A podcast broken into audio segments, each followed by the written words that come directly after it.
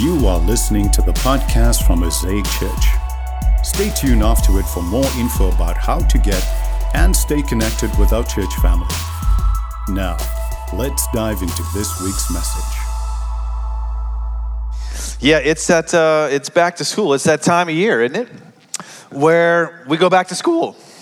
Teachers, uh, parents, kids, homeschool parents, administrators, a whole bunch more folk head back to school. It's the time of year where the leaves sort of turn, uh, where it's still super hot, where uh, you order your books, where the Friday night lights get turned back on. That's kind of fun, yeah. Uh, college students, you sometimes blindly stumble to find the classroom that got looked like it got abandoned in the back corner of that building somewhere. Uh, looks like time forgot that room. So, but you go back to school. You know, it's that time of year we knew it was coming. But here's my question today: Why are you there? Why are you there? Uh, particularly if you are a student today, why are you there? So, in light of that question, I like to especially take some time here to talk mostly to our students. Everybody else, you're kind of sort of listening in a little bit. There's some stuff for you along the way. Uh, but especially, I'd like to ask the students today why are you there? Why'd you go back to school? So, to answer that question, though, I came up with a little list of my own. How about that? Yeah. Uh, a list of top 10 reasons that you might have answered a question that way or be answering it in your head right now. So, if you were to ask yourself, why am I there? Why did I go back to school? Here's what you might say. I got a top 10 list, so we'll go through these. You might say, I'm there, number 10, because I love it. because I love it. You say, I went back to school because I love school. Morgan, I love studying. I love classes. I love getting the A's. Like even COVID couldn't keep me from the honor roll. And good on you if that's you, right? Number nine, maybe you didn't go back because you love it. You only went back because someone made you. You say, Morgan, someone made me go back. Yeah, like my mom made me, or my dad made me, or uh, my boss made me, or the government made me, or they all made me. Either way, I only went back to school because someone made me. Morgan, for me, the best parts of the year are Christmas break and weekends. If that's you, so that's right. I feel you. Number eight, why'd you go back to school? Some of you are saying it's because the cafeteria food is so, so good. One little girl in first service said, It's disgusting. yes. Uh, was that not true? It's not good? All right. Number seven is because you love saying the word syllabus. It's so fun to say. Say it with me. Syllabus. Syllabus. Yeah, that's right. Why'd you go back to school? Some of you might say number six, because who doesn't love recess? Come on, recess. If you're asking that, you're asking the right question. Because adults need recess too. We'd all be way happier. Think about it if we had recess every day. We'd also be a lot more injured, a lot more trips to the ER and the hospital. But the happiness we felt from the recess would overcome the unhappiness from the ankle pop. So we think it's an even trade. Number five, some of you saying, I went back to school, Morgan, because going back to school is better than another summer day of being pestered by my siblings. Now you just get to be pestered by your friends, so, you know, not much has changed. Number four, you say, I went back to school because I'm secretly amused by watching my mom or dad lose their cool, navigating the no man's line known as the drop off pickup line. again, parents, once again, please don't end up on the news uh, for something over the pickup line. All right, number three, you went back to school, you say, Morgan, because I needed more drama in my life. I needed a lot more drama, like who's saying what to who about who and to him in the hallway. Yeah. Number two, you say, I went back to school because I love my teacher. And I hope that's the case because we love teachers. Come on, teachers. We love teachers. Give them a hand. And I hope that's the case. That would be amazing. And number one reason why you went back to school, you say, Morgan, because any day in class, in person, is better than a day in class on Zoom. That's right. And all the stay at home, work from home parents said, Amen. Yeah. For, for real, though, why are you there? Why are you there? Why did you go back to school? Whether it was for one of those reasons or a combo or maybe none of them, at least most of those, they can be good in some way. But again, why are you there? Now, the challenge, let me introduce a little problem here for you. The challenge with all of those reasons that you heard, the little very incomplete list that I made, is that even as real and sincere and meaningful as all of those reasons are, the challenge with them is that they are all, at some level, all centered around you. all centered around you, like your likes, your preferences, your wants and feelings. And again, some of those reasons can be so, so good. And by saying they're centered around you, I don't mean to rob you of any of the joy of those things or shame you in any way. I hope you keep all those things. I just want to add a few more reasons upstream from all of those today. Like a new list of reasons to go to school. They're values, actually, that have way more to do with others and way less to do with you. So here's why this is so important and why I think this is such a big deal to think about and to get. And here's what we're going to unpack today. It's because a thing done only for the self is ultimately unfulfilling in the end. A thing done only for the self is unfulfilling in the end. It's far less meaningful, it's far less joyful. If you're going back to school, the point is today, just for you, let me encourage you, there's something way better to go back for. Something way more joyful, way more meaningful, something way better. And so let me give you now, on the heels of what you've heard and seen and sung today, your brand new, totally unasked for, top three new reasons why I think you should be there today. So I'm going to give you these. I, I think, let me just be so bold as to say, these are your new top three reasons for going back to school. And we're going to see them, the life of someone in Luke chapter 3, someone named John the Baptist. Why are you there? We'll go three, two, one. Here we go. Number three, here's this word mission. You're there for mission. Now, let's define the word right off the top because it can make people understandably super nervous. Christian mission is not taking over. It is not taking back. Mission is not colonizing. It's not forcing someone to submit to you, forcing someone to submit to God. Mission is simply understanding this that you have been sent to be a witness. You've been sent to be a witness because mission, the word simply means being sent. Mission being sent. Why? Why would we say we're sent? Here's why. It's because the God in the Christ, God in Christianity, God is a sending God. God the Father sent the Son into the world to save us, who sent the Holy Spirit, who has sent the church out into the world, not to take something back to, but to transform everything by being salt and light, another different kind of kingdom. We, therefore, are a sent people, and you are a sent student. You're a sent person. The real question is do you know this? Do you know this? Do you live in light of this? Do you understand it? And if you did, what might that look like? Here we go. It might look like this John the Baptist in Luke chapter 3. We're going to read some funny names at first. Here we go.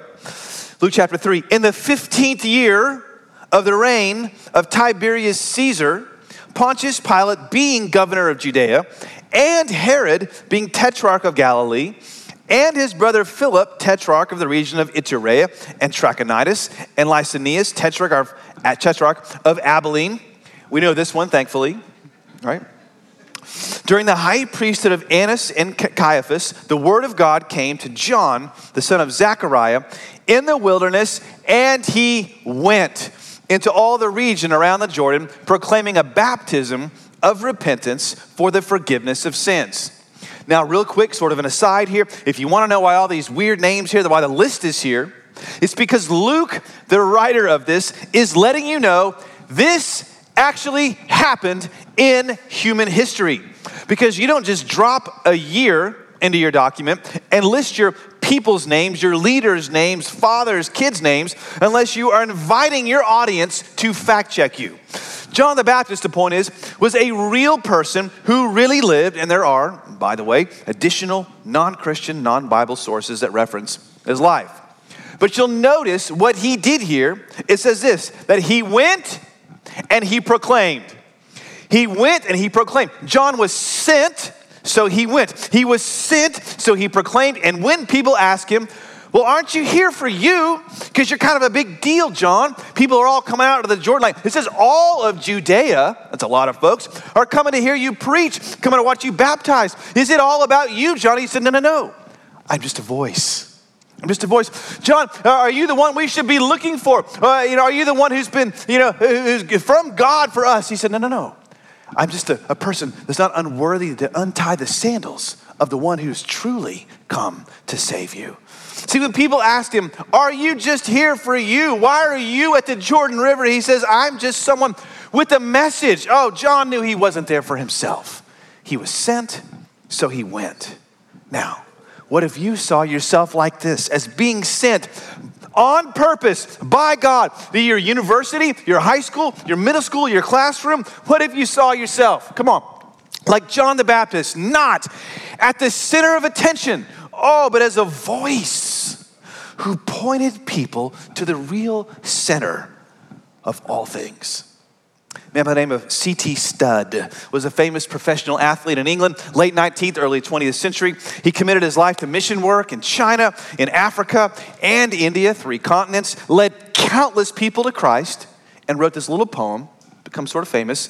It's called Only What's Done for Christ Last. Here's a verse from it. It says, Give me, Father, a purpose deep, in joy or sorrow, thy word to keep. Faithful and true, whate'er the strife, pleasing thee in my daily life. Only one life, twill soon be past. Only what's done for Christ will last. Would you read those last two lines out loud with me? Say this Only one life, twill soon be past. Only what's done for Christ will last. Yeah, why are you there? Number one, You've been sent, but you're not just sent to a place, you're also called to be something unique while you're there. You're called to be this. Number two, called, here's the word, to be holy. Holy or to holiness. And before you think of this point is like where it gets weird, or if you think this is the part where I, I tell you not to watch stuff or listen to stuff, well, that might need to happen. That's not what holiness is first. What is holiness? All right. Did you know that before, way before God ever looked at you, and me and us and called us to be holy, he said the same thing, ready? About a bunch of spoons and candlesticks. Centuries before this, before John the Baptist and God's people are coming out of slavery in Egypt, you know the whole Moses story. They followed him around in the desert. They were learning how to be a people sent to the world, learning how to be a, a people as a light to the nations. They set up in the desert a little tent. It was called a tabernacle. Inside were some physical objects that helped them connect to God and reminded them of how to worship Him. They had some candlesticks, they had some spoons, and God looked at all of that stuff and said, Those are holy to me. Now, that's kind of strange. Like, God, you're saying that we got some holy spoons. How can a spoon be holy? And here's why. Because if holiness is only about morality, only about do's and don'ts, then it can't be holy after all. A spoon is an immoral agent. It can't lie or cheat or steal, but God still said the spoon is holy. Why? It shows us this. Because to be holy, it means to be set apart for the purposes of God. Let's say it again. To be holy means to be set apart for the purposes of God, and therefore, holiness is an inward aim in humans that shows up, sure, in outward behavior. But it's not just outward behavior. Didn't Jesus Christ super critique people who only look good on the outside? Yes. No, holiness is being set apart for the purposes of God on the inside, which leads to you looking different on the outside. And that's why John the Baptist called people to do something like this. Chapter 3, verse 3. And he went, because he was sent, into all the region around the Jordan, proclaiming a baptism of repentance for the forgiveness of sins. You say, well, why baptism? Well, think about it. In a way, water baptism is the ultimate sign of holiness, what it means to be set apart for the purposes of God. Because when a person is water baptized, if that's you, you've been water baptized, here's what you've said. You said, I belong to God. I exist for Him first. This is why I look this way. This is why I live this way. I'm being set apart in this moment for a lifetime of the purposes of God. And of course, some of you know this all too well. This just may cost you with your friends. Hmm? Adults may cost us sometimes with our, our coworkers. I, as a freshman in college, I fully committed my life to Jesus as a, a freshman on the baseball team, and my teammates did not like it at all because it partially confused them, partially angered them. It confused them because on the outside, they thought I looked pretty good already. As in, I didn't curse, uh, I, didn't, I didn't drink, I looked good on the outside, but inside I was a total mess. So when I invited them to my water baptism, a bunch of baseball dudes in a locker room, they said, Why are you getting baptized? I said, It's because I've become a Christian. I'm serving Jesus. They said, We thought you already were. You know. But I had never responded to God's call to be set apart for His purposes. Everything had been set apart for the purposes of Morgan but not for the purposes of God. So they were confused at first, and then they were angry later because when I wouldn't speak like them, act like them, go to the places and spaces and clubs that they went, I became this outsider, mocked endlessly, man, eaten all alone on road trips. It's super sad, you know. But later, thankfully, I had a teammate who came to Christ, came to Jesus, and he came back and he apologized for how he treated me. It's always nice when you can get it right. Through tears, he said, You were right. I was wrong. I love you, man. Quote, unquote. Now, of course, all of it was worth it, but it was all painful as well because when you're set apart, you just might look different. So, why are you there? Why are you back in school? First, you're on a, a, mission to serve. You're there to be holy, set apart for God's purposes. And three, though, most of all, you're there for this word, this love. It's this verb, it's an experience, it's the word love. As Christians, why we say this? It's because we believe. We believe that our God is three in one, don't we? Uh, three persons in one God, blessed Trinity. The hymn says God the Father, God the Son, God the Holy Spirit. And if God has three in one, if He created all things, which He did, that begs the question. Lots of people have asked, well, what was God doing all that time before he created? Was he bored? Was he lonely? Uh, was he just wanting to like show off something? No, the answer is he was loving. He was loving God the Father, loving the Son, loving the Spirit, loving back the Father. This is why the Bible says that God is not just loving, oh no, but that God is love. Love in himself, which means when he created the world, he did not do it from an act of power because he wanted subjects to rule over. He didn't create us out of a need to be loved. He had been loved by perfect persons for forever. Didn't need us, nor because he was lonely. No, he created us because love longs to share what it's experienced with another. God wanted to bring us into himself. You say, that sounds weird. that sounds kind of mystical. No, I say, that's amazing. That actually explains why I feel the way I do when I act the way I act sometimes. It explains why, when I do a thing only for myself, I'm ultimately unfulfilled. Because at that moment, I'm going against the very grain of the universe. C.S. Lewis, for example, thought about all of this and he asked the question when Jesus Christ came to the world and did what he did with his set apart holy mission, how was he able to do what he did on the cross when he did it? Hmm? That's amazing. How did he suffer like he suffered? How could he do that? His answer, he thought about it and he said, it's because of the Trinity, because of who God is. Jesus could love us on the cross then he could give away sacrificial love on the cross then because he had always and forever infinitely been giving away sacrificial, costly, divine love. And C.S. Lewis put it like this He said, In self giving, if anywhere we touch a rhythm of all creation and all being, for the eternal word, that's Jesus, gives himself in mortal sacrifice, and that not only on Calvary. For when he was crucified on Calvary, he did that in the wild weather of his outlying provinces, that's on earth. What he had done at home, that's heaven, in glory and gladness from before the foundation of the world. Christ surrenders begotten deity back to begetting deity in obedience. And as the Son glorifies the Father, so also the Father glorifies the Son. He's saying, listen, when you give love away, when we give God's holy love away, we're going with the grain of the universe because God's love is different. It's unique. It's not like humans love each other, it's a holy love. And that's why, again, by the way, any conversation about holiness that doesn't have the love of God right there isn't really holiness it's just spiritual beat 'em upism, you know. Uh, it's just like, it's just beating them up, making people feel bad. And any conversation about love that doesn't have holiness right there isn't really God's love. It's just a feel good spirituality where I am still God and God's like a build a bear. Remember those things? You go to the mall, you put it together yourself. You put it up on the shelf when you don't want it. You take it down when you do want it, but when it starts talking to you, that gets kind of weird about stuff that you don't want to hear about. You put it back up on the shelf. But that's not God's love. No, God is, as Wesleyan theologians put it, only holy love. Only holy love. And when Jesus came into the world and he's getting started on his big holy mission plan, you know what he did first? He got water baptized. It was a sign. He was set apart for the purposes of God.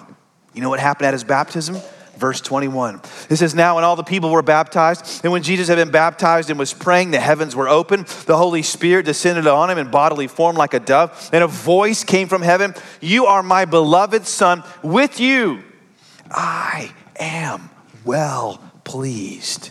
You see this? The more Jesus set himself apart, the more he got the voice the more he got the love of God, experiencing, see, holiness, mission, love, they're all interconnected. It's why you are there. It's why we go back to basics when we go back to school.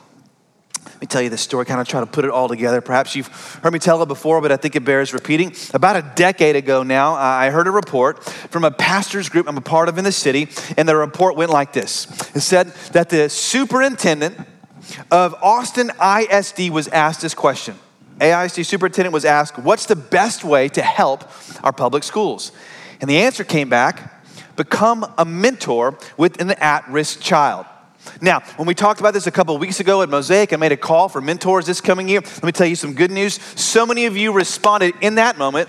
RRISD, Round Rock School Independent School District, looked at that numbers we had and said, actually, we're going to make Mosaic our training spot this year. So now it's become open to the public. And next week we'll have folks from the outside coming here. Of course, they're welcome. But the, the, of course, this is important because if a child can't learn to read by third grade, they can get on a trajectory to trouble because low literacy rates and incarceration rates go hand in hand. So I picked up a phone and I called the elementary school closest to us over here, Live Oak, and I asked to speak to the counselor. And I told her who I was. I'm this pastor from this church down the street, and told her we'd like to begin a mentoring program at her school. And she kind of gave me the side eye at first. Like, who are you? What do you really want?